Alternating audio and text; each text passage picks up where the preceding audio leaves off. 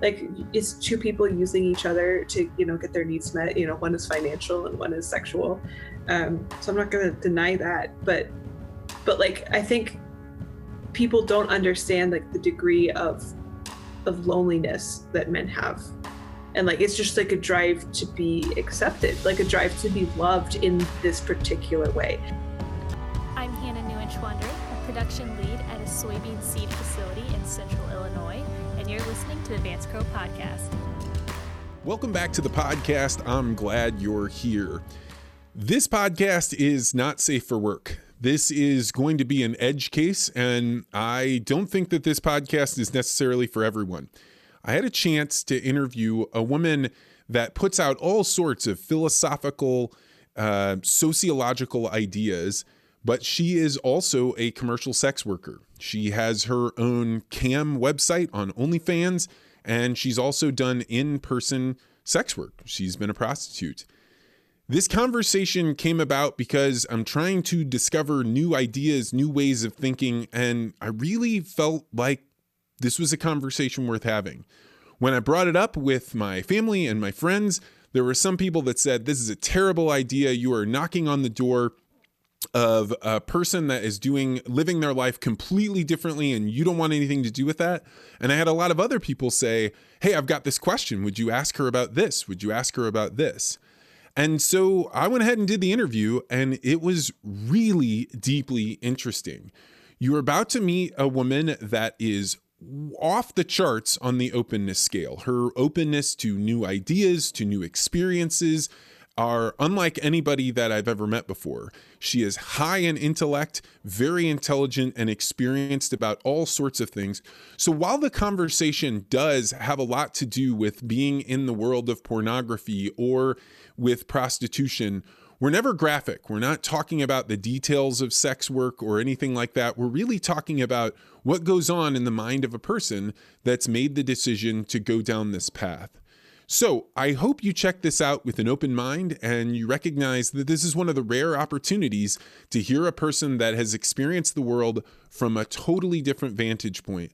I want to thank her so much for doing this because, well, I was really blunt and she seemed to be so open with the questions that I just kept going. And you will find that I ask questions here that are maybe even deeper and more probing than almost any other uh, interview I've ever done.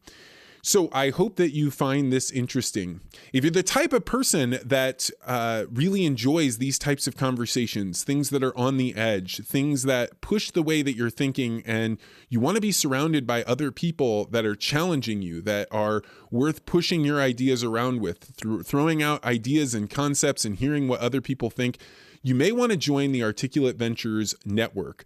There we have a few, a little bit more than 50 people all coming together. They listen to the podcast, they participate in the book club, and they interact with one another, sometimes in the business club meetings, sometimes with uh, just talking and throwing out ideas and hearing what other people think.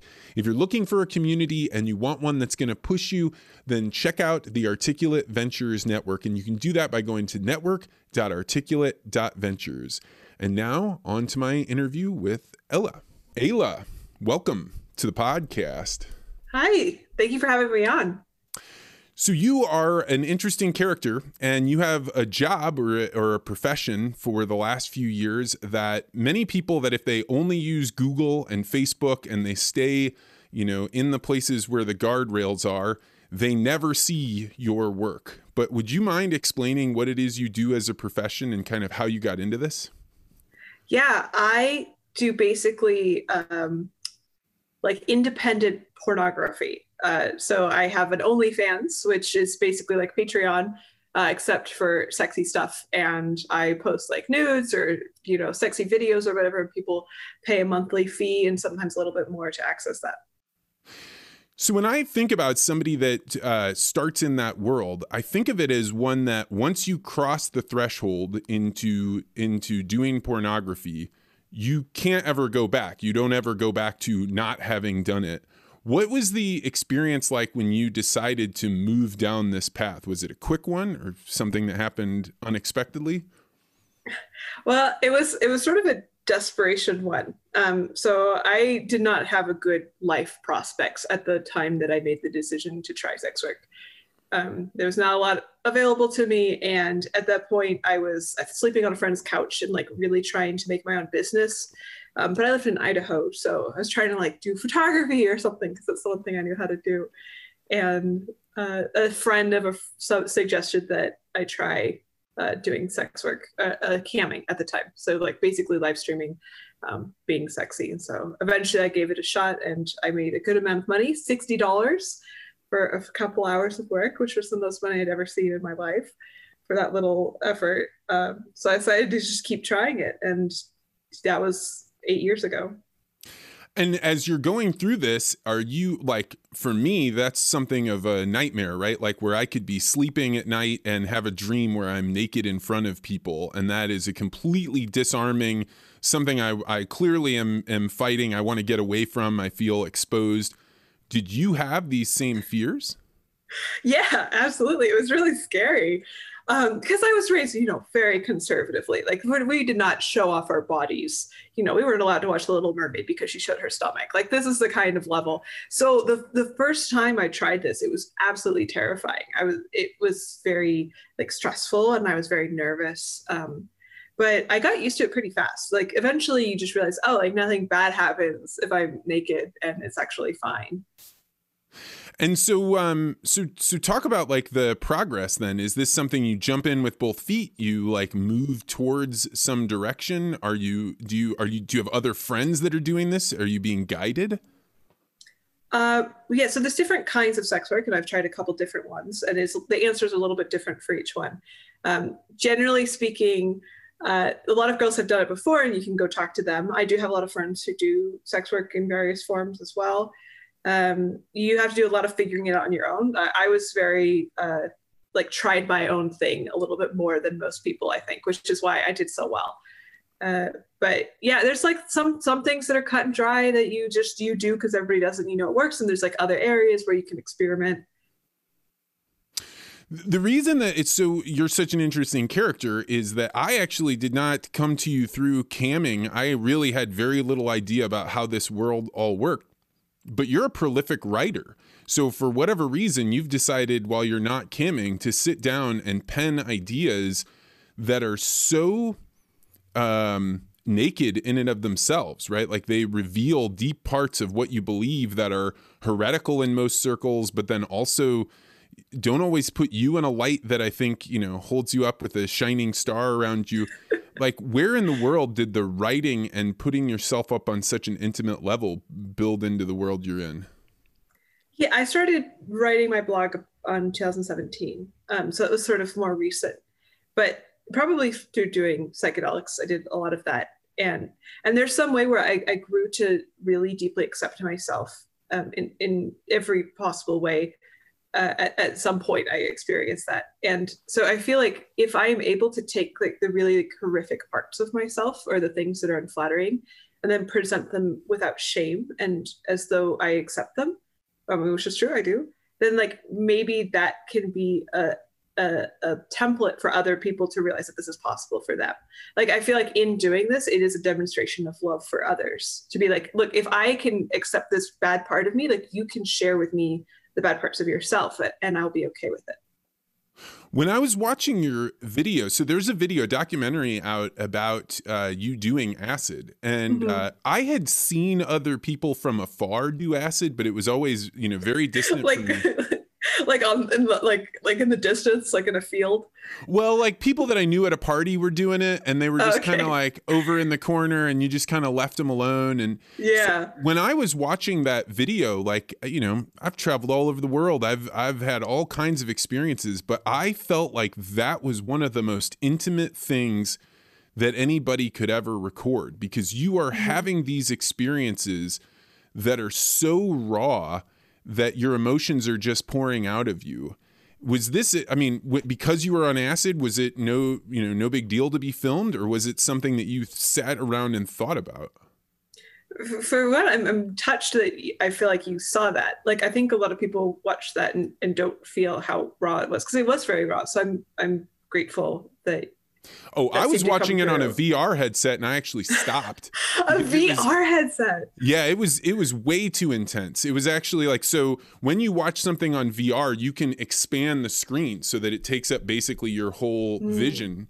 And uh, I I was just sitting there being like, I don't think this is an experience like I was supposed. It felt like something I wasn't supposed to see because you don't maybe you only see that with your partner or like a close family member that pouring of emotion.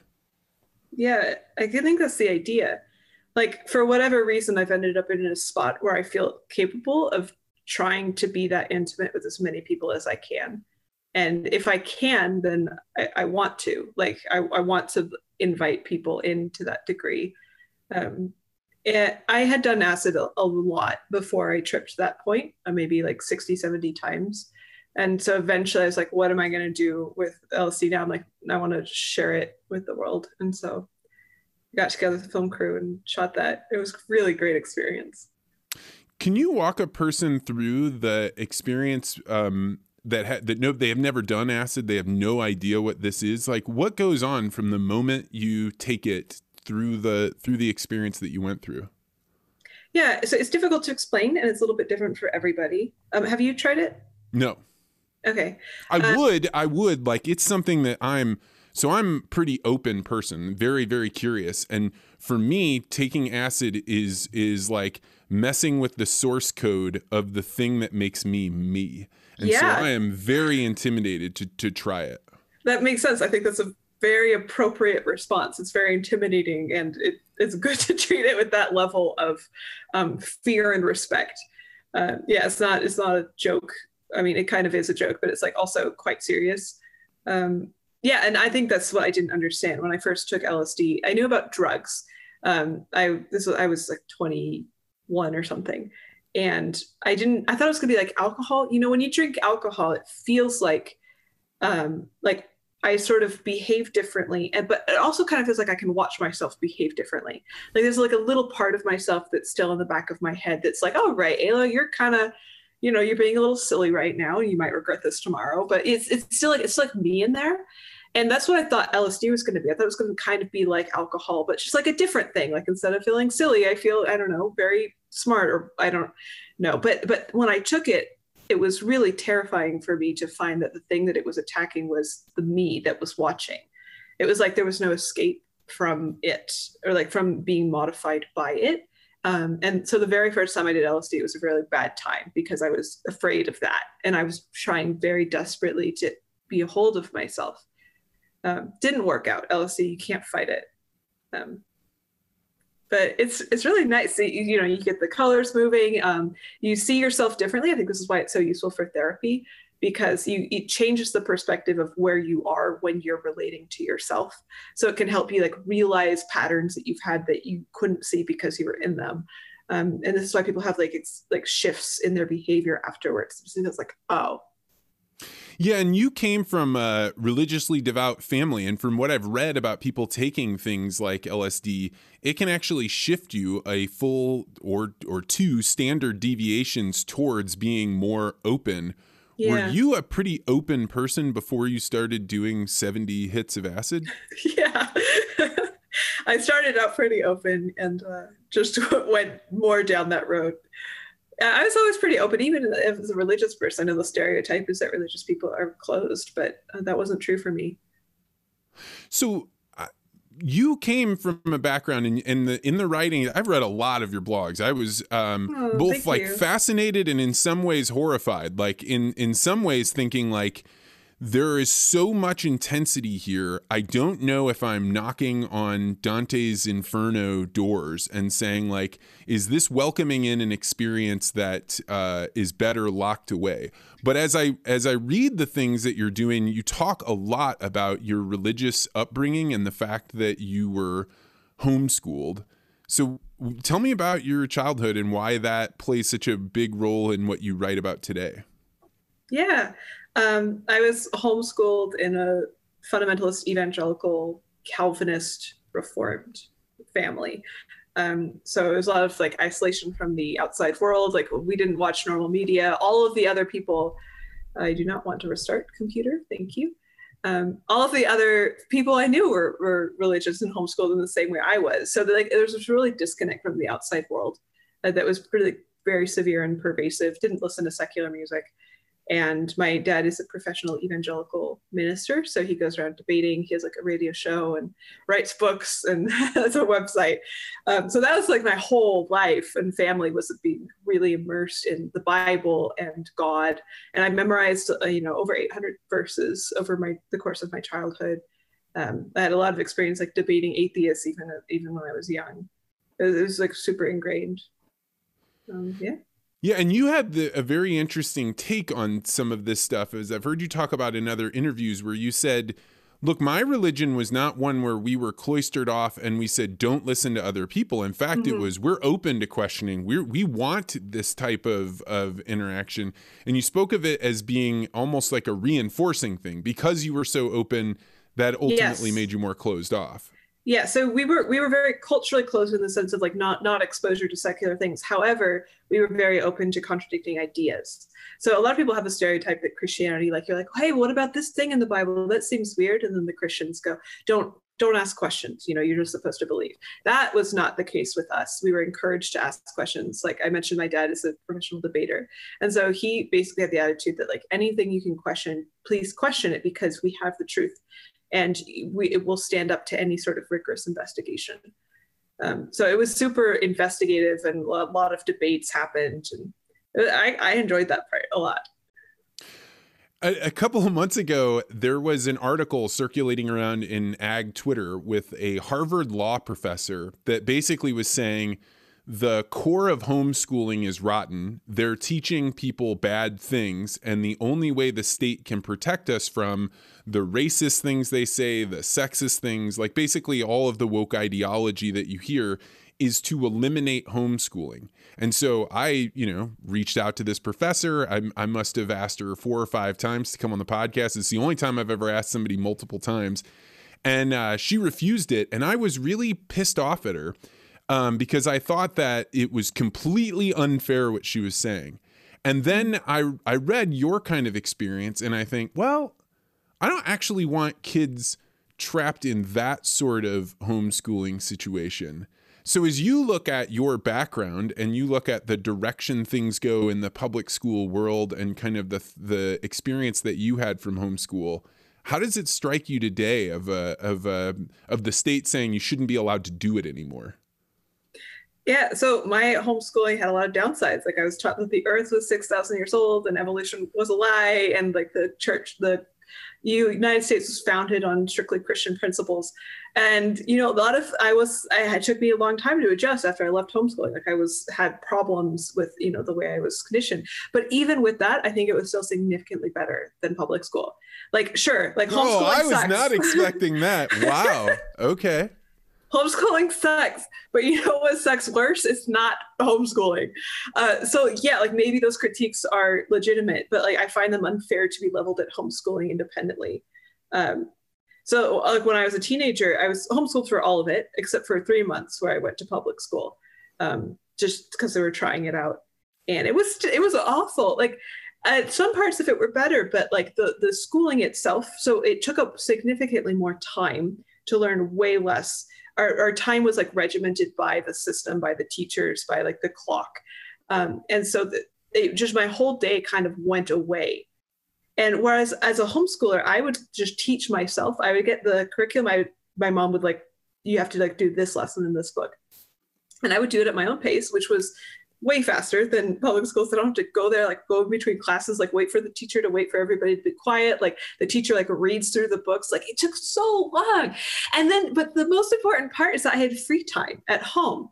And that I think that was the best possible thing for my creativity and my independence and like ability to, like to develop myself, just to be able to pursue what I wanted. And that was absolutely crushed with public school. Um, so yeah, I would go through a worse experience homeschooling really before I think I would go to public school. I uh, I was not anticipating that answer at all. Do you have a good relationship with your parents now? It's okay. Um, I don't really talk with my dad because he's an asshole, but my mom, I interact with her. Actually, I'm in Idaho right now. This is why I have this background. Um, I'm traveling, so I just saw my mom last night. Did we get along okay?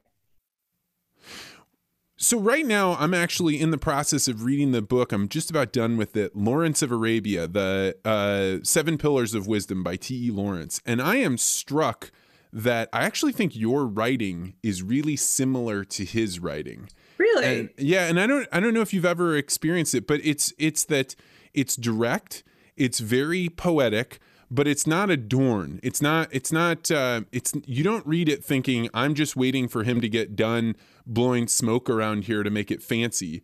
And so when I read your stuff, I, I have to wonder like how long or what process did it take for you to develop the style that you have? It's, it's a really like specific and good questions.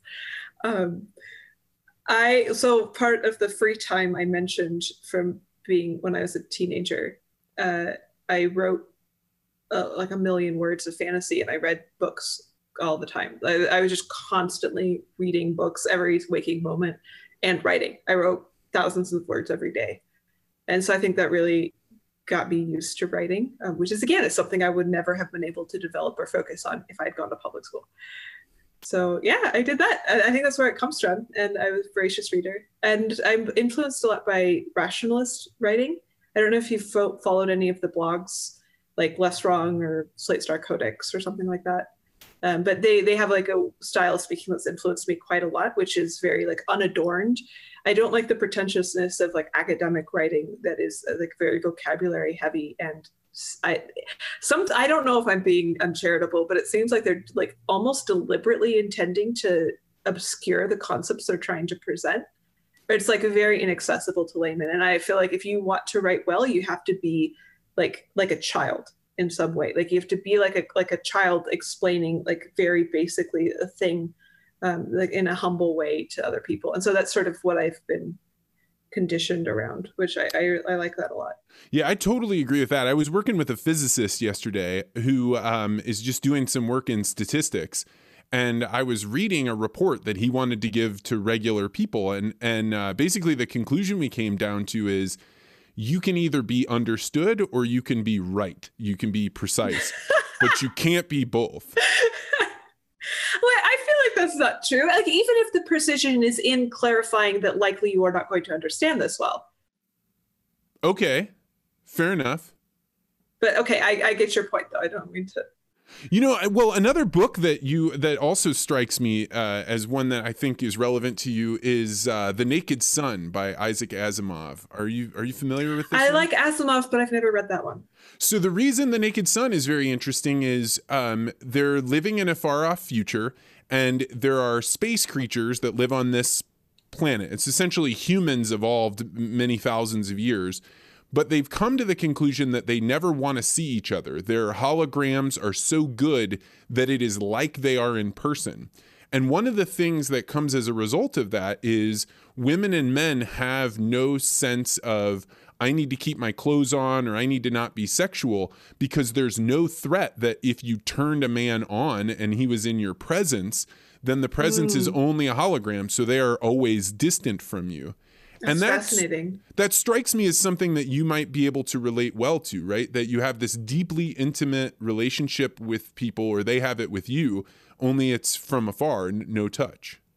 Yeah, uh, I'm a little skeptical that it would permeate culture. I feel like culture takes like many generations to sort of update, and at least our culture hasn't really updated. Like like people are still afraid to take their clothes off on camera, even when like you could do it. Like and there's no anybody could do it and there's no threat but we, we, still are conditioned really not to like we still perceive it as a threat. And in some ways it kind of is because like if the information gets back to your own community like the people who are in contact with you then it's still a little bit scary for some people. Um, but i guess if in this world there is no any contact ever then then it makes sense so, were you worried about that? That the that the imagery and the stories would get back to your community, and that would somehow uh, harm you in the esteem of your people? No. Um, what uh, one benefit I had is that when I left, you know, my faith and my community, I left it. So I was all I left my faith a year or two before I started sex work. So I already had been like recently cut off from everybody that I knew growing up. Um, so it wasn't hard. It's like, what do I have to lose, really? Wow. That is very interesting. So you had been shunned in a way. They had they had pushed you out. You weren't going to be going to dinners and things like so that. not not quite shunned. Um, it, it's it's a little bit like iffy, like a little bit fuzzy around the edges. So uh, there's I definitely know that some of the families like don't want exposure to um, inappropriateness, and I know that there there would have been some sort of like nervousness if people had known that I was doing sex work. Like, are you going to corrupt our children? I heard that a lot from you know other people. It's like uh, you don't don't come onto this forum. You must be trying to seduce people. Like I was trying to talk on a Christian forum at one point, and they're like, you can't tell people that you're a sex worker because the you, that's predatory. uh, so I know that that sort of attitude. It's it's basically like we sort of mutually parted. I just knew that I was not the kind of thing that they would like, so I just stopped trying. So when you think about the the act of being naked and you're so comfortable with it and you know you basically say you know you could take your clothes off too tell me about that like what have you learned by being naked in front of other people in a way that you know most people will never get anywhere close to if they can help it yeah, I think people underestimate how contextual things are and how much they can change their behavior if the context changes. Um, I used to host naked parties quite a bit a couple years ago, you know, in the before times. And I would often invite someone and they would say, taking my clothes off at a party, like around people, like, is it a sex thing? And I was like, no, it's not a sex thing. It's just a naked party. And then they'd be like, what if I get a boner? Like, what if I see like all these naked women and it's like very arousing? But this is the context because in our current culture, the only times you get naked around like people that you're not like of the opposite gender is like for sexual purposes. Um, but repeatedly, every single time, like we, people would go to the party, and then at the end, I'd be like, "How is it? Like, how how are all these fears that you had?" Um, and they would report that this is actually nothing like they thought because this is such a desexualized context that it like everything sort of changes um, they, they nobody really struggled with having an erection because it was like very clear that that is not what this is about. Like these people are not sexually signaling. And I know that I am sexually signaling when I'm online, but I think the context is super important. Like I still feel uncomfortable taking off my clothes in some contexts, but they're like when you are put into sort of the frame where you're given permission to do this thing, it becomes actually quite easy and sometimes even like fun to, to do it. Are you having fun when you're working? Sometimes sometimes not. It's like a job, you know, and some jobs like you have good days and bad days and you have complaints about the job and sometimes there's parts that you like.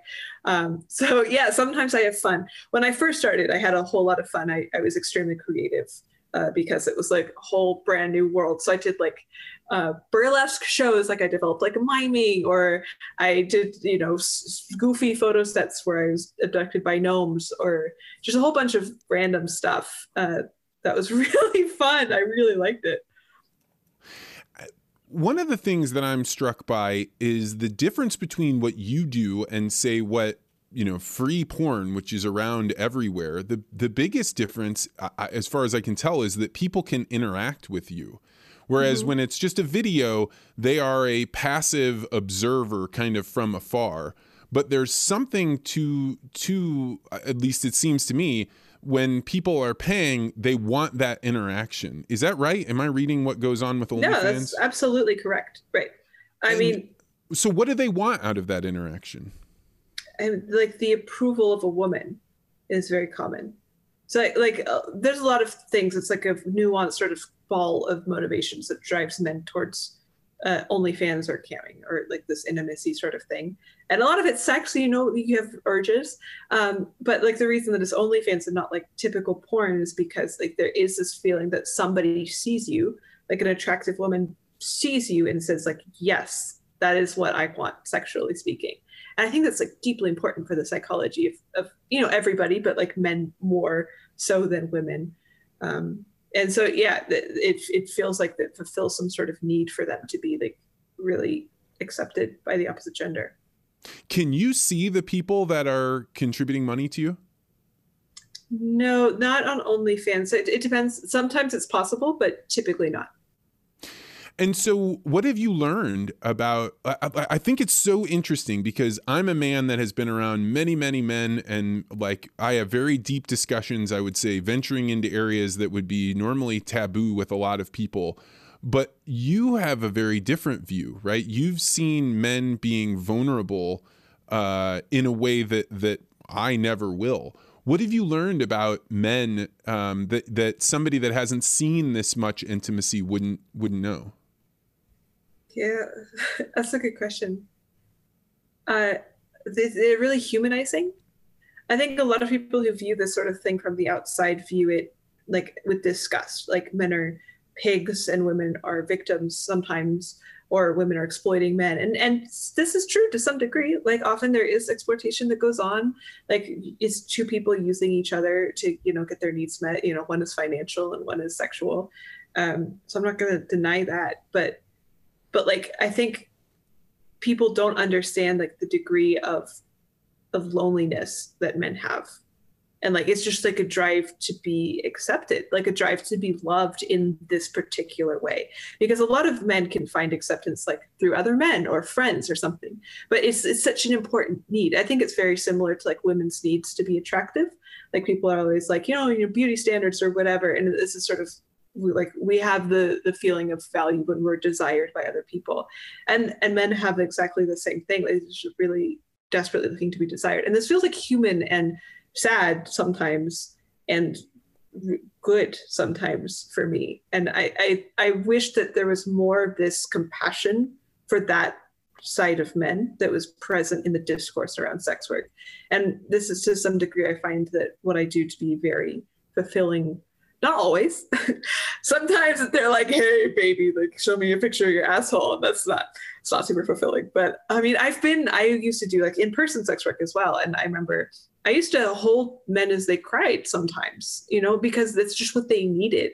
And like skin to skin contact, it was like we would get naked and it wasn't sexual. I would just hold him, and it was like being a baby. And it, I, I just I love that. Like, and I wish I could do that for so many other people. I, I, a couple of weeks ago, I had somebody on, and we were talking about this uh, theory called bare branches theory in international relations. And what it is is uh, a fact of of human nature, which is fifty percent of men will not be sexually uh, successful, like they won't have children. And we forget in our society that there are just huge swaths of men that, like you said, they're never touched they never have uh, intimate engagement. They don't have a woman looking at them saying, I see you. In fact, when you get to a certain level in the hierarchy status, when you're down so low, you don't even want women to look at you, right? You have a hard time making that eye contact. And a friend of mine pointed out something that I had not thought of, which is when the atomic bomb happened. So the the way that it used to be that a country would have to deal with their bare branches because eventually you get so many unmarried men that have no hope of getting up in the hierarchy that they end up joining gangs, getting involved in banditry, going and causing civil insurrection. So this has happened in places like China, in the Middle East, all over the world, really. But with the in- invention of the atomic bomb, we no longer go to war where masses of men that are unattached are killed. And so now we have this proliferation of bare branches and something has to to fill this in in some way. And I have to wonder if the work that you're in or the or the need that you're filling is actually filling a gap created by the atomic bomb in a weird way. Yeah, I, w- I would be curious about that. I mean, to some degree, like prostitution has been around; it's very old before the atomic bomb. Um, so obviously, there's been some sort of excess, uh, but I wonder to what degree it's been like emphasis. Uh, emphasis emphasis by stuff like this and it, it reminds me of war in general right like like men used to have like a very important and valuable function, which is you go to war. And this was sort of like more ingrained in sort of our atmospheric, like, oh, I know Joe like 10 years ago died in the war. Like that was sort of just the way that people operated.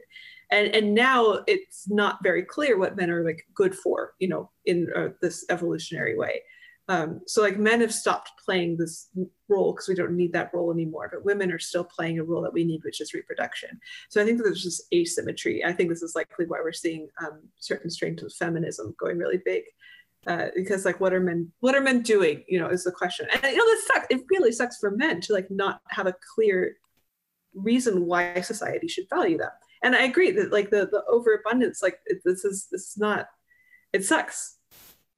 Yeah, I mean, I think that that uh, we're entering a phase where we will have to have some sort of giant phase change because the role of the burly man that locks in his feelings but goes and gets the work done because his body was actually a tool we seem to have transcended. And yet you you can't you still have all those people out there. You still have the genetic selection where you've got big guys that have this the urges and the testosterone and the energy and yet there's no place for them in a cosmopolitan world where you're valued for your white collar work or for the creativity that you have. And so I don't know how our society will deal with this because just like you were saying, feminism is evolving very quickly because women have have uh, filled a different role and there's not this place for men and they're kind of in this weird um, uh, amorphous state where 50% of them are going to be just blocked out of it. Right. And and there's like a, a, subtle distinction I want to make here. Like very often the response to this is sort of um, an anger at you know the progression of society, like oh we're going down a bad path, and you know we need to bring it back to the old values. We need to make men men again. Um, and I, I, sympathize with this urge. I don't think that this is the way to go. Um, like when evolution moves, like say you get like a strong environmental change, and then like a population is going to go through like a lot of die off and a lot of like uh, struggles to to be alive until they like modify to fit the environment. And I think this is what we're going through. We have a strong environment shift, and the answer is not to undo the environment. It's impossible. There's too many incentives like wrapped up. We can't undo the internet and you know not having war. So yeah, it's gonna it's really shitty that we're now having to like these growing pains of a population like trying to figure out how to modify themselves and leaving a whole lot of people behind. And I think it's like a fine line to walk between like accepting that and moving forward and like figuring out how to integrate and also maintaining compassion for like the damage that this is doing to people um, but that doesn't mean that it's, it's a wrong motion that we're making well, I mean this I mean it also reflects to to women as well. Like in in your line of work with sex work, like that has always been a part of our society. Prostitution, it's all it's certainly in the Bible, it's in all different um, uh, ancient books. Uh, but there's an interesting thing about the evolution towards women being more liberated in this way or being able to take control of their sexuality in that the are you familiar with the concept of the Ouroboros, right? The the snake that's eating its own tail. Yeah. It's, it's the the the symbol. I actually of, never heard it said out loud before. I think that's how you pronounce Ouroboros, it. I, Ouroboros.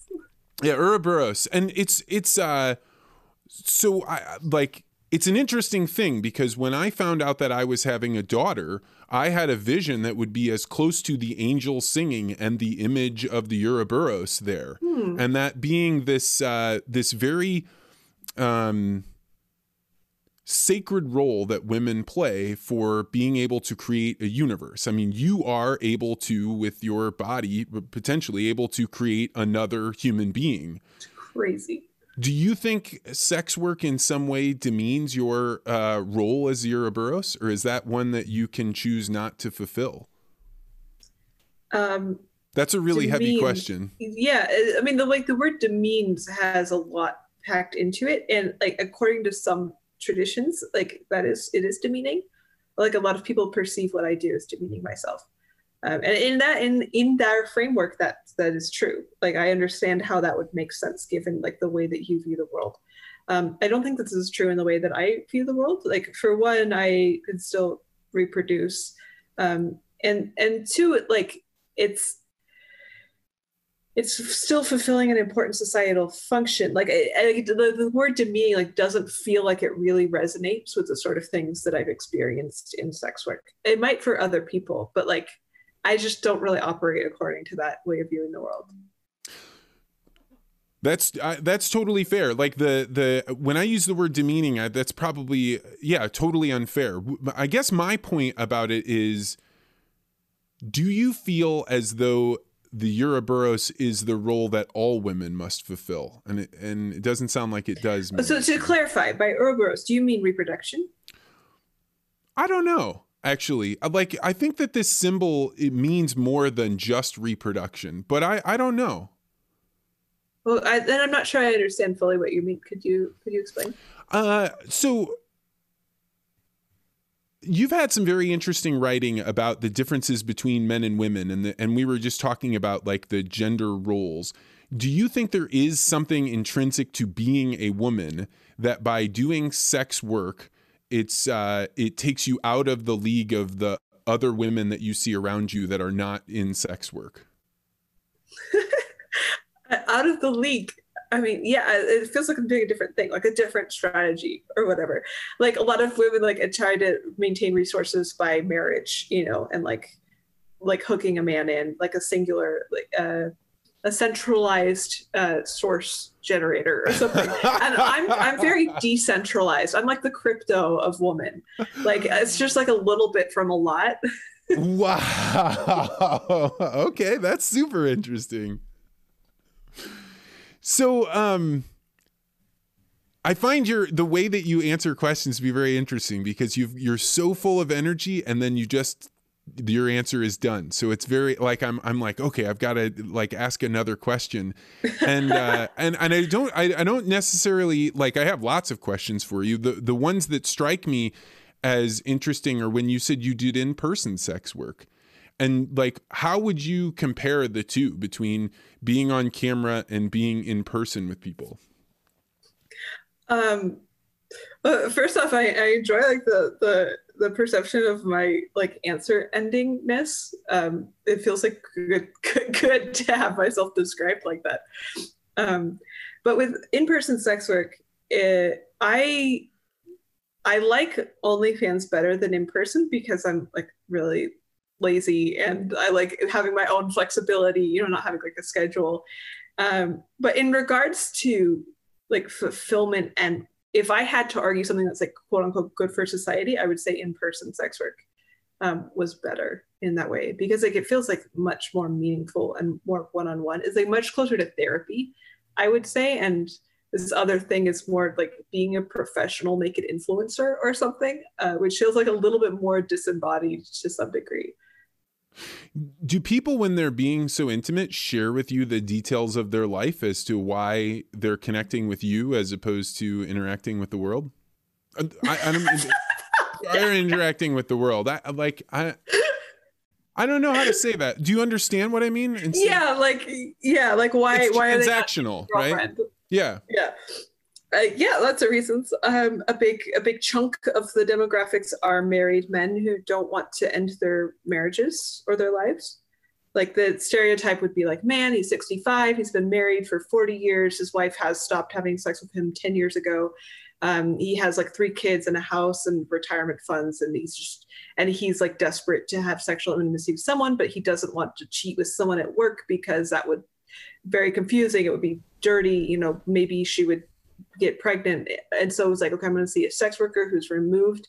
I get to see her have like satisfaction and come back and it's like not going to damage or threaten or anything and i still get my needs fulfilled that's like like the stereotype of a, a lot of these men. Um, some of them are younger some of them have difficulty getting women in the first place. Um, some of them i mean you know pandemic makes it a little bit harder so that's a bonus from my end. Um, yeah yeah it's just people sometimes people it's a they're normal they have normal lives they have girlfriends. Some of them are cheating on like active girlfriends um, by watching OnlyFans or something um, and something similar to like a pornographic addiction. So that would be closer to like i get to have an interactive porn thing like i get to request very specific sort of movements and yeah it's, it's a bunch of different incentives. And has that ever come back? Has their own personal lives ever come back to uh, bite you, or, or did they ever drag you into the problems that they're not facing by visiting you? So far, no. Um, I'm pretty good at keeping boundaries. Uh, I, I, tend to be like more of like a distant kind of, believe it or not, despite what I'm saying, I'm a little bit more distant than most people. I have occasionally seen clients I've seen like like online in my spheres of interaction and i'm like i'm not sure if i should avoid you or not It's people you wouldn't guess. It's just normal people. It's just everyone. Like I'm sure you've seen somebody who's seen a sex worker. It's very likely. Oh, I have no no doubt about that. So I worked in the in the shipping world, right? So I was a deckhand, and when you get Mm. around with guys that have been at sea for three months, or they're they're going out for you know basically a year, they aren't going to go home. There's a whole bunch of that, and in particular because you're you're coming into ports where you it's not like you could build a relationship or something like that. So that that was. uh yeah, a component of, of a world that I lived in. And it was one of those things where you looked at the people that were doing it and you think, well, that would never be me. I would never make those decisions. But if you got yourself into a life position where you were isolated from so many other people, now that I'm an adult and I I know the value of intimacy, I can completely understand how they how they got on that path. Yeah, makes sense. Well, So, what would you say is the comparison choice for uh, men m- making? So, uh, I I'm I run a network, and in the network, I I posted I was going to do this interview, and the, a conversation got started around the idea of what is the comparable decision for men to make, where it's I'm making a decision about my career, and there's no going back from this.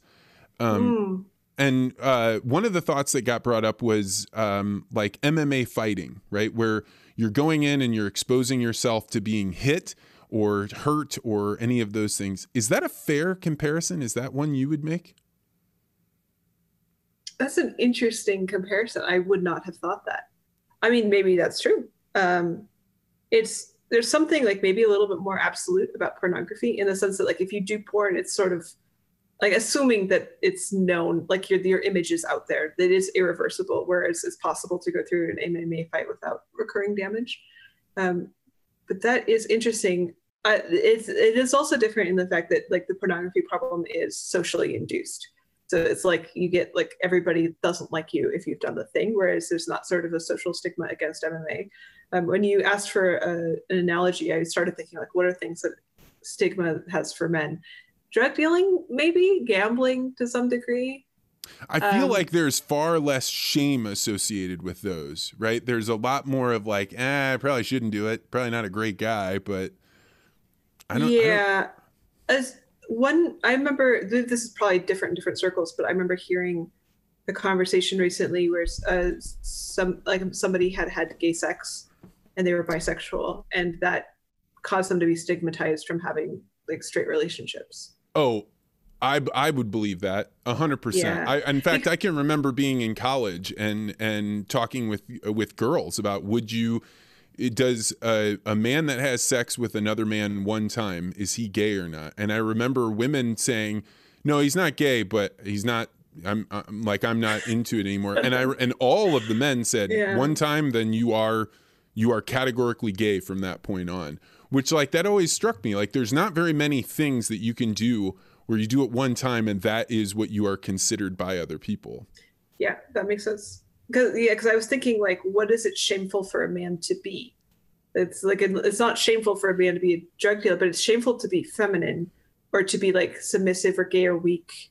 You know, like non-masculine in some. So so like gay sex is like one example of the way some people think about it. Um, for the record, I um, I've dated people who have had gay sex. I just want to put it out there that there's women who will still be totally fine with it if that's what you like.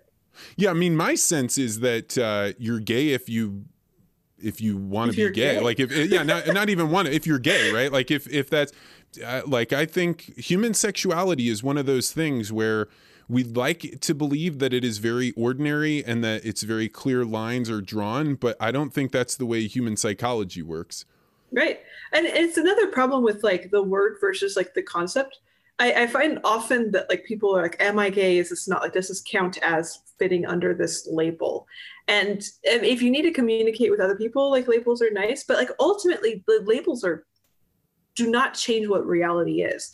Like it, it doesn't matter what you call it. If you have like sometimes you feel a little bit drawn to men, but mostly you're drawn to women, uh, except when these certain circumstances are met, then that thing is the truth. It doesn't matter the way that you describe it. Like it does not going to change the thing that you experience. So it's like in some sense it's totally irrelevant. Like if we call it gay or not, like who the fuck cares? Do you are most of your friends as I, I'm at, have you ever taken the Big Five personality test? Yes. And so are you high on the openness scale? Yeah, 99%. 99%. That's right. And are most of the people around you that high on the openness scale? Pretty high. Yeah, I don't know if that high, but we're all very high on the openness scale. You really like Big Five, huh?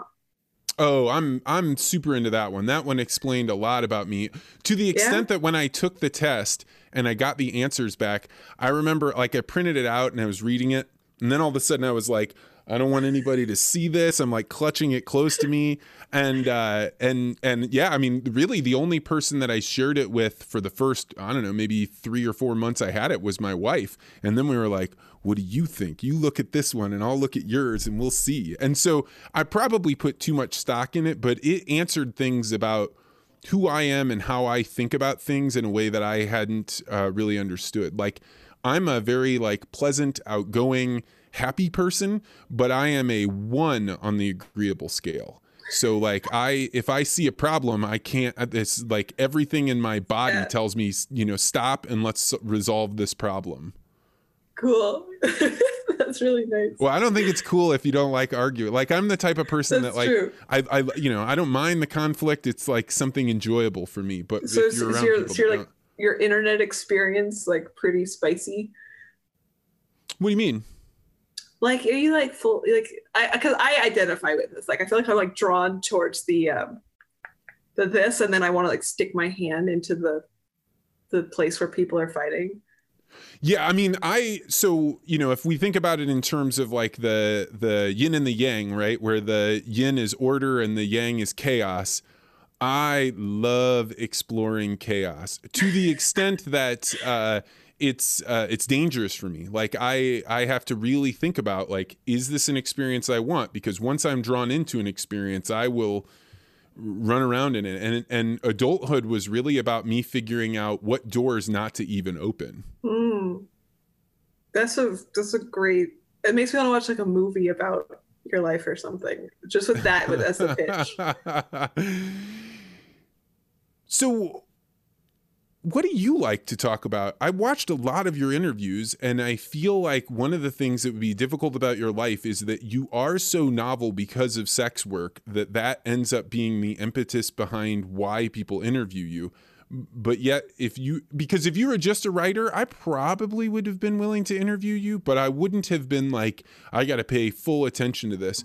So, what is it like to have that be a thing that people are always like, hey, can I talk with you about this? Yeah so i don't mind. There's like some need in me to feel like valued in conversations because like i kind of feel unaware of how to become valuable in a conversation otherwise.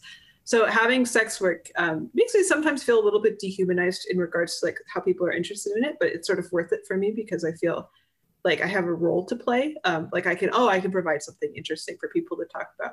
Uh, so I don't mind it. Like I'm always like coming on interviews to to talk about it specifically. You know, I'm doing this voluntarily. Um, and it feels a little bit like I accidentally stumbled into an expert role. Like uh, OnlyFans recently got very popular, and I happen to have the career trajectory such that I am in the correct place to talk well about OnlyFans and also am very successful at it. Um, so it feels sort of like the phenomenon where somebody happens to be in the right place at the right time and suddenly everybody asks them all the questions. Uh, so that's fine. And I feel like it's going to dry up at some point and like the interest is going to turn to something else. Um, I get asked a lot about like the psychedelics enlightenment thing. It's like, was the last phase uh, before this one. Uh, so I don't mind. Your directness strikes me as somebody that's similar to, um, I don't know if you follow Joscha Bach Plinz on Twitter, but I know is, him.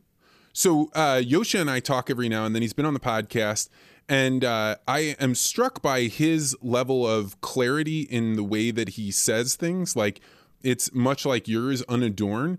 And th- this may be an odd question, but do you think that you have uh, autistic-like tendencies with the way that you? yeah, I'm on. I'm have Asperger's. Do you? Um, most likely. So I have not been officially diagnosed, but um, it's very likely that I do. That's what I thought. I, I, um, you remind me very much of engineers that I know that are high in the openness scale, that uh, they're they're capable of building things and and focusing very deeply. But the clarity, like when you ask them a question, it's impossible for them to adorn the answer. They they don't they don't know how, and so therefore their direct answer comes off as almost humorous to people because it's so direct. And I find that your answers to be that that way. Now, I love it. Like all of my friends are are uh, engineering Autistic. open people, yeah, okay. so. Yeah, it's my favorite way to be. I feel like I don't really understand how to operate otherwise. Um, I was doing interviews for a while. I was interviewing people who claimed to be enlightened. Um, and it was a shock to me to like, I would ask a question. I would ask a very specific question. It's like, do you experience X? And then they would talk for like 30 minutes about everything else. And I'm like, that's, I'm, I, I just want to know the answer. And then I would just like wait and then I'd be like, but do you experience X though? It's like, I don't know. I don't really understand. People seem to have like a different way of approaching, like different goals in conversations. Um, I'm trying to learn how to be better though, because like in interviews, I realize that likely people would like me to start talking more, um, like about things like unprompted. Uh, so I've been trying to do that sort of like what I'm doing right now. How are you at reading uh, facial cues? Are you good at being able to tell the emotional state of other people? I think so. Um, yeah, so I, I, I, am very likely autistic, and then there's also some things which seem to not fit for me. Like I, I seem to be pretty in touch emotionally. Um, I tend to be less affected by it than others, as in like I think I feel like more okay if other people are angry. Uh, but I, I haven't noticed that I seem to be particularly unaware of other people's faces yet. No, I think it strikes me the same way with Joscha. He's very capable of understanding the deep emotional lives of people, but it's somehow, like you described, his he's got two selves one that he's uh, experiencing and one that he's able to uh, observe the experience with and for me i don't have that like i, I often make the example of um, uh, if I were to ask you about a room that maybe you and I have both in or been in before, or a building that we've both been in before, and I asked you to draw it, how would you go about drawing a room so that you and I would both know it? What, what, what, what where, where would your mind go? I would visualize it. from memory. which place?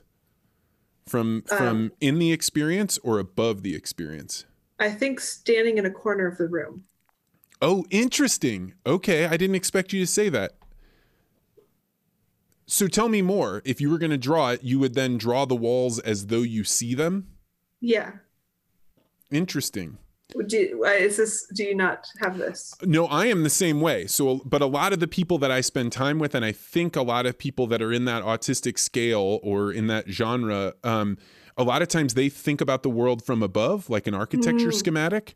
And so they're able to draw it from above and then can transpose themselves inside of it and kind of see it. Mine experience of it is I can't draw it from above. I can only draw it from the experience. Really?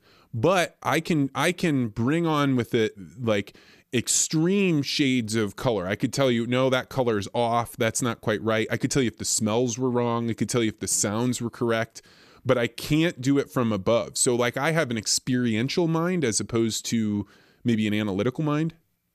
That doesn't seem true based on talking to you. Hmm. And there's something you said earlier in the thing. You, I forgot what it was. Okay, I'll come back to it. But I had a I had an example of something you said, but I'll remember it later. So the reason I ask, I actually ask that question to a lot of people because I think that it uh, brings in a layer of how people's minds work, and I think when you start to understand how does this person perceive or build mental models it's very interesting to me. And i think there's probably more than two just above or inside of but those are the two that i'm the most aware of. I'm curious. So so when i think about communicating it to somebody else i think about drawing it there. But i am notoriously obsessed with floor plans. I have tweeted about my love of floor plans before. I used to obsessively draw floor plans when i was a kid I have spent so many t- like hours like making like like hypothetical floor plans and trying to arrange it. I love thinking about things from the top. And so I'm, I'm like really interested in this because like it felt to me like there was a difference in goal. Like if I want to communicate to you like what the room was like, then it seems like just like a visual from the inside seems like the best way to do that. But if I want anything else, like like where in the house was it, then a floor plan seems much better. Yeah, the game itself is much better in person because what I would do is I would hand you a piece of paper and I would say just just draw I the see. room that we're in, and you watch people. And I like, see. They, they, it's it's just like being left-handed or goofy foot or you know like le- left eye or right eye dominant because like they don't even think that there is another way to draw this. I They see. just do it the way that they they do it. That's a really cool idea. Have you tried putting in a Twitter poll? Uh, no, uh-uh. No, we should work on that and try and figure out the right wording because it's hard Yeah. enough to explain it just in in words. So, visualizing things actually makes me think of something I wanted to ask you about. So, I don't know, have you used a virtual reality headset very much? Yes, I have one of those. Do you? So, um, how often do you use it? What do you use it for? Uh, so I use it every day for exercise. I do audio trip with weights on my arms, um, but occasionally I use it for other things. Have you used it for sex work? No, I have not. So there is something really interesting about uh, the VR headset. Like, I, you know, there, you can't live in the internet and not see naked photos. And if you're a man, like you're going to see them, you know, f- somewhat Mhm. frequently. But when I had the first experience of putting on that headset and watching a YouTube video where there was a singer right in front of me and the it was high fidelity imagery and it, it was as though I could touch her to me, that was one of those doors that I slammed shut and locked because I was like, to me, if you go use the VR headset for pornography, your brain cannot distinguish that you did not actually have sex with that person. And to me, that seemed like a very, uh, a, a very dangerous bridge to cross.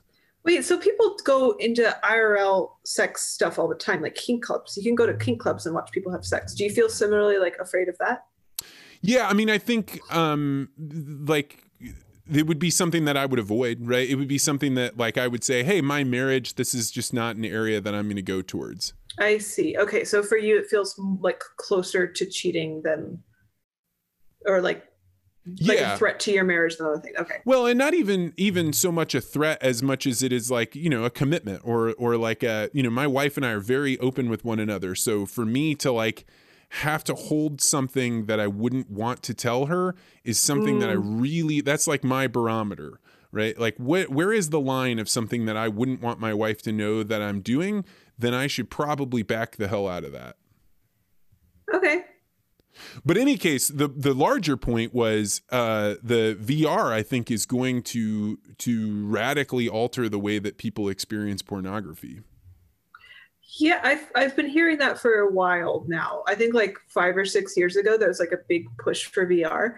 Uh, I think you're right. It might this might be like a bigger thing because like the Oculus is so easily accessible. Like I never used VR until I think I bought it like a month ago or something.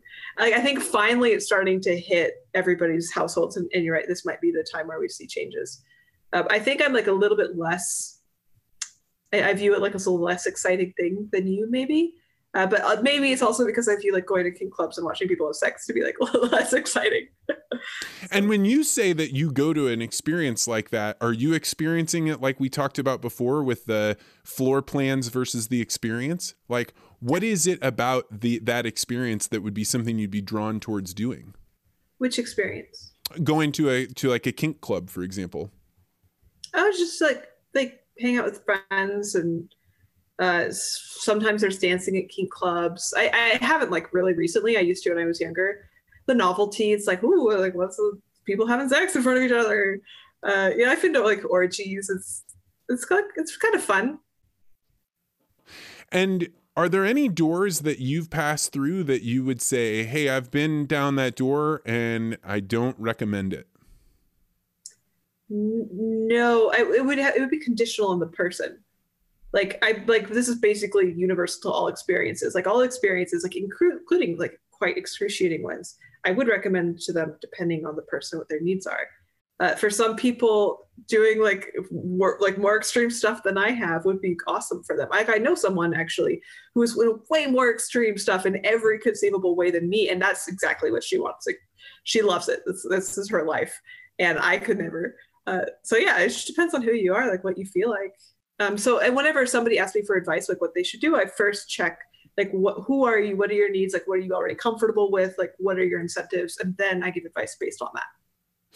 And as you think about your experience, if you were around the Christian faith, particularly people that were, you know, very devout or very much about these are the rules and this is how you uh, get yourself to heaven, d- does that do the do the 800 verses that you have in your mind do they play in the back of your mind as you're having these experiences saying i was told not to do this uh, like a little bit but um, i don't feel shame anymore at all um, because it feels like so clearly fine to me. I think like if i were trying to make myself do something i felt a little bit uncomfortable with then i might be like oh they said that for a reason.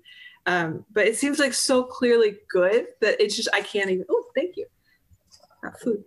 Um, it, it, so it, it's not. Uh, but sometimes I feel like a little bit ironically, like, oh, it's so funny that like if only these people could see me now, as I'm like in the middle of like a heaving mass of naked bodies, like that would be funny. So when you when people come to you and they ask for this advice, um, it, are do you think that this is a path that many people should go down? Like I, I i don't really know how to ask the question other than maybe the maybe the blunt way which is if you had a daughter would you want her to go into the line of work that you've gone into? I mean it depends. I went into the line of work i would like my children to not i'm not sure if i say that. I was going to say not need to work at all. Don't know if that's true. Um, I would like to have my children in the place where they never had to try to do something that they were uncomfortable with. It's like I I did this because like I didn't have anywhere else to go, in in like a in a sense, and I would prefer my child not to have to make a decision out of that. I think I would be okay with it given it felt I felt really convinced that this is good for her. Um, as in this is like aligned with the type of personality she has and like the best option for her out of the other options. I don't think I have like a kind of a disgust reaction towards thinking that. Again, I'm not a mother, so it's possible once I have kids, the feelings will change. You mentioned like not feeling shame. Um, this is an interesting thing, right? Like I think a lot about the difference between embarrassment and shame, right? And embarrassment mm. being I was walking with a tray of food and I tripped and I spilled it everywhere and I get up and my face is red and people clap and I maybe take a bow to like signal this is a behavior that is different than me. So you're separating mm. yourself, right? And shame being that thing that you do it and as you experience it there's no like standing up to take a fake bow there's no you just want to hide your head and and cover your eyes and get away from people you want to crawl into a hole I've always thought of, of shame as a very important uh, role in society to to maintain the the layers of culture not changing too quickly. But you just said something very interesting that you don't feel shame. So, what do you think about shame and its role in controlling culture? Um, so, I'm going to use a small analogy for this. I I'm not religious. Um, if if somebody listening is religious, let's imagine a religion that you don't agree with, uh, like Islam or something. uh, Islam was like very useful for a lot of their culture. Like it, it gave them like certain behavioral norms that made them more successful in the way that they operated. And this was like good for that. And they had to like believe it only really worked if they like believed in, you know, all of the the rules and whatever. Um, but it's not like really true. So something can be like useful in a context, but also not necessarily true or useful in other contexts. And I think the same is very true about shame. I think that shame is, you're right, it is useful for society in a similar way that like ancient religions were useful for their society. And I'm not going to say like, oh, you sh- shouldn't feel shame willy nilly because like maybe that's like what you need for that that context. Um, but again, I don't think this is an absolute thing. I think that this is sort of like uh, an invented. I'm gonna, I don't really support that word, but like a constructed emotion that's designed to change your behavior to fit with the whole. And I don't think that it's like tied into anything like really meaningful or true.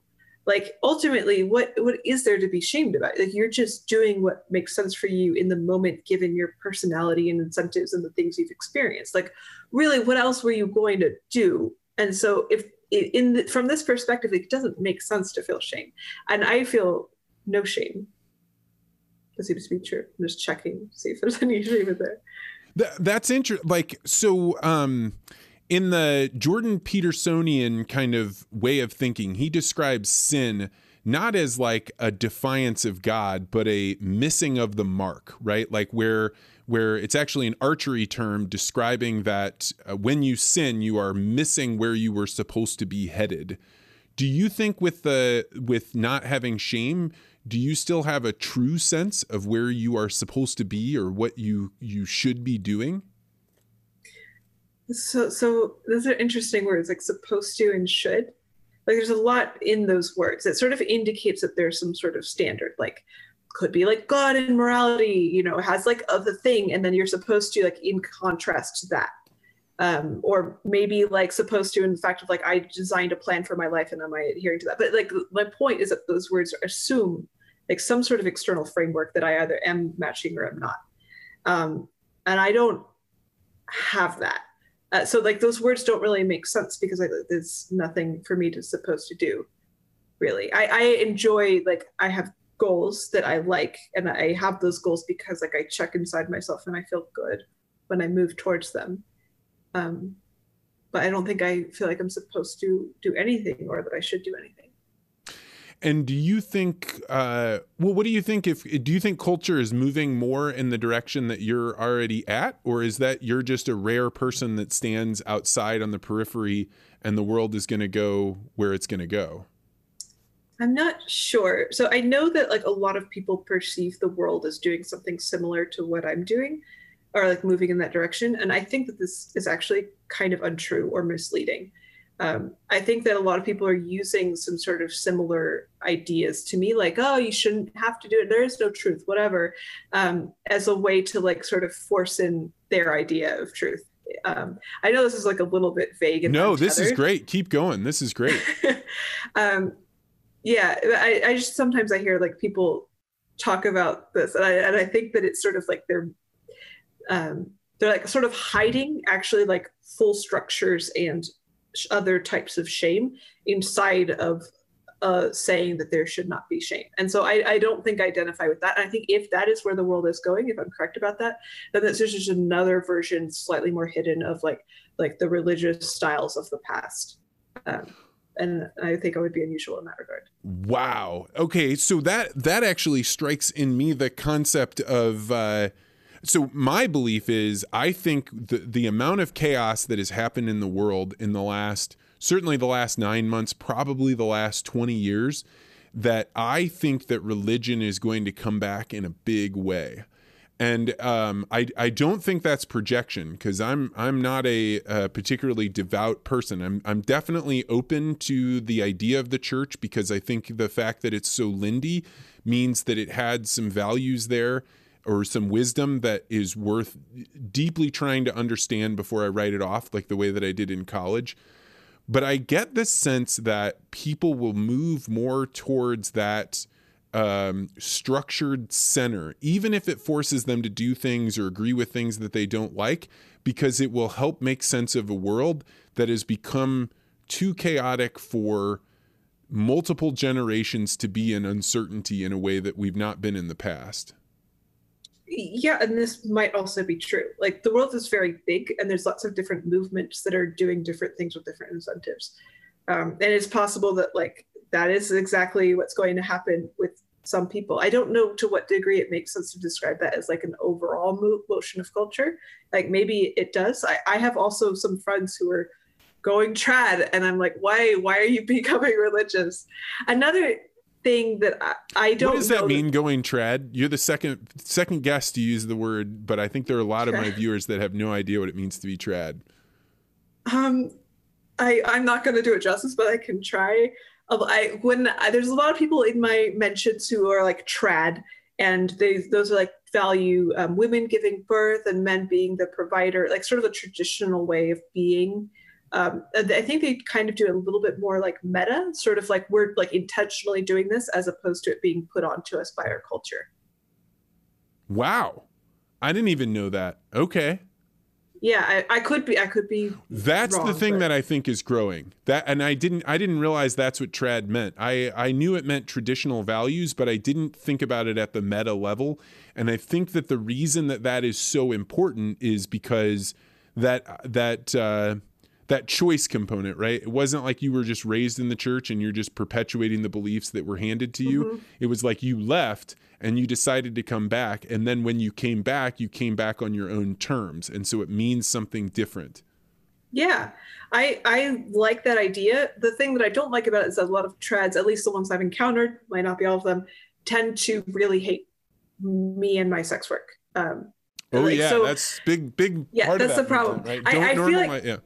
I, I I'm very I like movements regardless of what they are, as long as they feel sort of like inclusive of differences um, or sort of like this is what I want, and it's okay if you do something else.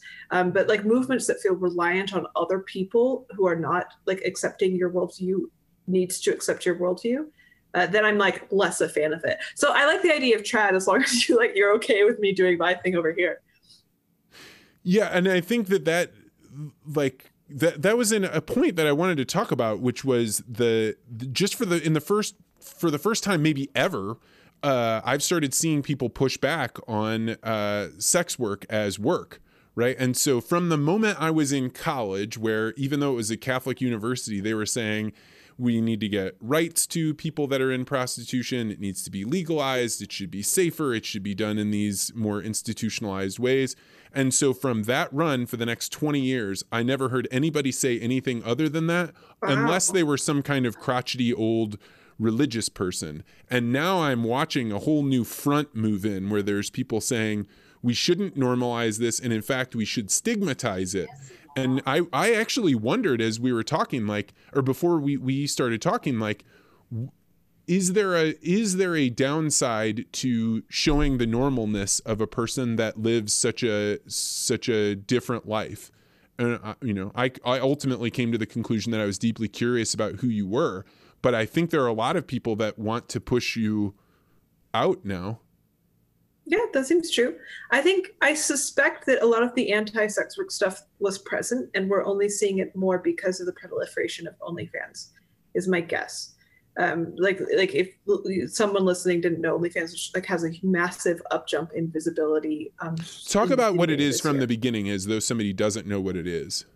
Yeah, OnlyFans is like a site like Patreon, where basically you make uh, an account and then people can access what you post to your account for a price which you can set and then you have a feed uh, like kind of like a facebook page or something except it's a paid facebook page that people can access and and they got really really big this year starting in around january february march and it's been all over the news celebrities are joining it and there's been a lot more discourse and so that's why i'm like wondering like maybe that is what is triggering like more visibility of the people who are anti-sex work. Yeah, I think that's probably that's probably true. I didn't realize that coronavirus and OnlyFans kind of came together at the at the same time, and there was probably a lot well, more loneliness. Yeah, the argument on. is that that coronavirus created the success of OnlyFans. I don't know how that's true, but some people say that. So when you're not uh, tripping on acid or doing your profession or writing, what else is it makes up who you are and how you spend your time? Um, I'm pretty pretty unproductive. I've been into chess lately, as, as has a lot of people. I'm on Clubhouse, the app. I don't know if you know it. I'm um, vaguely familiar with it. Yeah, it's an app, and there's just a whole lot of things that make me very mad. So of course, I have to go on there and like be mad every day. Uh, so that's very fun. and then I hang out with my roommates a lot. And you uh, travel. I was reading that you were, uh, yeah. I, I, believe you said you were braless in Saudi Arabia, as, as I remember mm-hmm. the title of the blog. Where are you going in the Middle East, and why, of all places, does a person like you go to such, such a cloistered place? Well, uh, I was going to South Africa, um, and so I was I stopped Saudi Arabia um, briefly on the way there. Uh, yeah, I, I go festival hopping. Um, fell in with some hippies a few years ago, and they just sort of travel around in like this sort of homeless hippie communal sort of deal, uh, which is really great. I like it.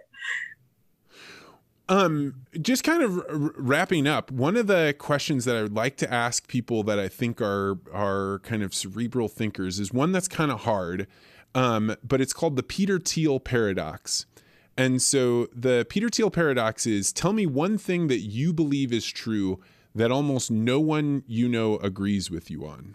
And the reason this yeah. is such an interesting question is because if you say something people already agree with, then, you know, you've failed. And then if you say something nobody's agreed with, now you've got to figure your way out of this paradox and be able to explain it in a compelling way. Right. I love that question. It's very similar. I have like the deck deck of questions, askhole.io. Oh, and I have the, I meant to ask you about that. We should talk about that. Yeah. yeah, and my, I think my favorite question in there is um, what's the most controversial opinion you hold among your peer group?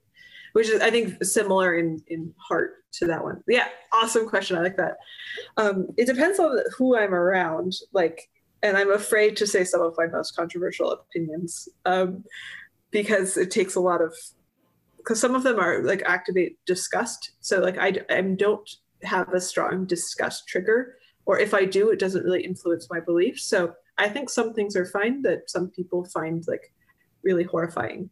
Uh, and i'm like i'm not sure i want to just say um, yeah like for example there's that sex thing it's like as long as consenting adults um, you can do whatever you want I would say your interview has been pretty much a Peter Thiel paradox the whole the whole one. I think I think you can really? pretty clearly. I mean, like I think just the the idea of your openness. I think that mm. we're talking about a subject that every single listener will have some experience with, right? They they absolutely have opinions on, and they definitely have some sort of uh, mechanism through which they make the decisions about whether you're a good person or a bad person or a, an exciting person or a person to avoid.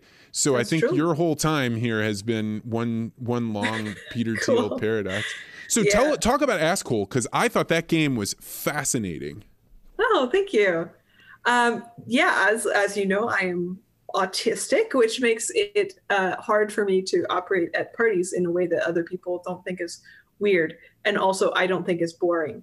Uh, so for a while, I would go to parties and be like, "Why? What am I here? What's the point of this?" Um, I need to know like the goal of conversations. So I started asking people questions, like weird questions I could think of. I would just walk up to somebody and be like, "Hey, like if you had to have sex with a cow, would you rather the cow be dead or alive?" Like stuff like that. And then eventually I started writing them down so I could remember them. And eventually I started cutting them on little cards. And then eventually I had a deck of like 300 cards of just questions I was collecting or inventing. And then people started telling me like, if you were selling this, I would buy it because these questions are so good.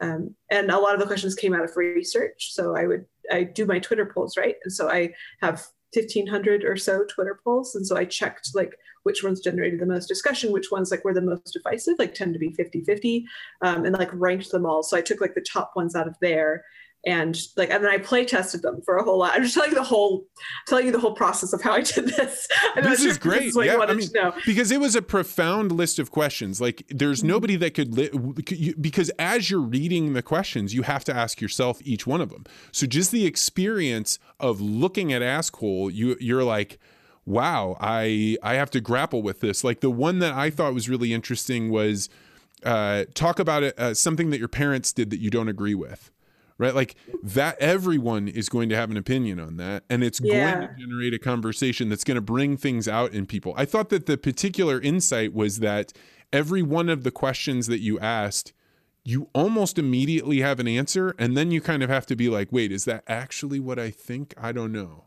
Oh, that's such a great compliment. That's like the, all I've ever wanted to hear about those cards.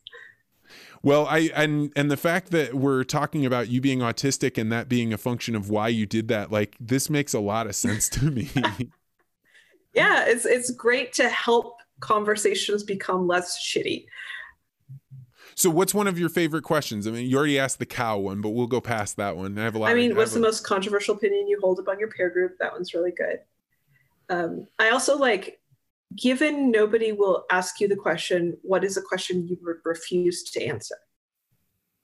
Oh, interesting. Yeah, for me, uh, I'm very reluctant to answer. I am highly open about my opinions and what I think and who I am, but my wife is the you know yin yang opposite. Very very quiet. So I'm I'm always very reluctant to answer any questions about what she mm. thinks about hmm. things because she will tell you that I never get it right. So I'm I'm always very reluctant on that. I mean, that's a pretty good one. That's a wholesome one. Yeah, but I'm also pretty good at this game, so I could probably come up with wholesome answers like that forever. well, that's cheating.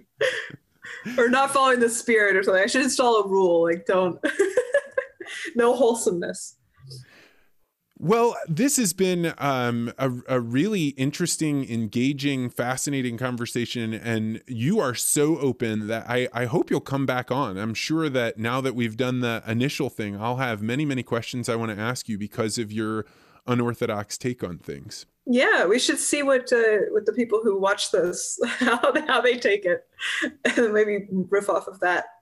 Yeah, and I think that uh, I think that this will be one that they'll uh, appreciate, right? Like uh, it's totally off the beaten path, and that's what my uh, my listeners say that they like the most. So that's, that's really cool. I'm glad. So if people wanted to uh, find out about Askhole or follow you on Twitter or anything that you wanted to share, where would they do that? Yeah, uh, my Twitter is Aella Girl, Aella A E L L A underscore G I R L. If you remove the underscore, you're going to get pornography. So make sure you put the underscore there.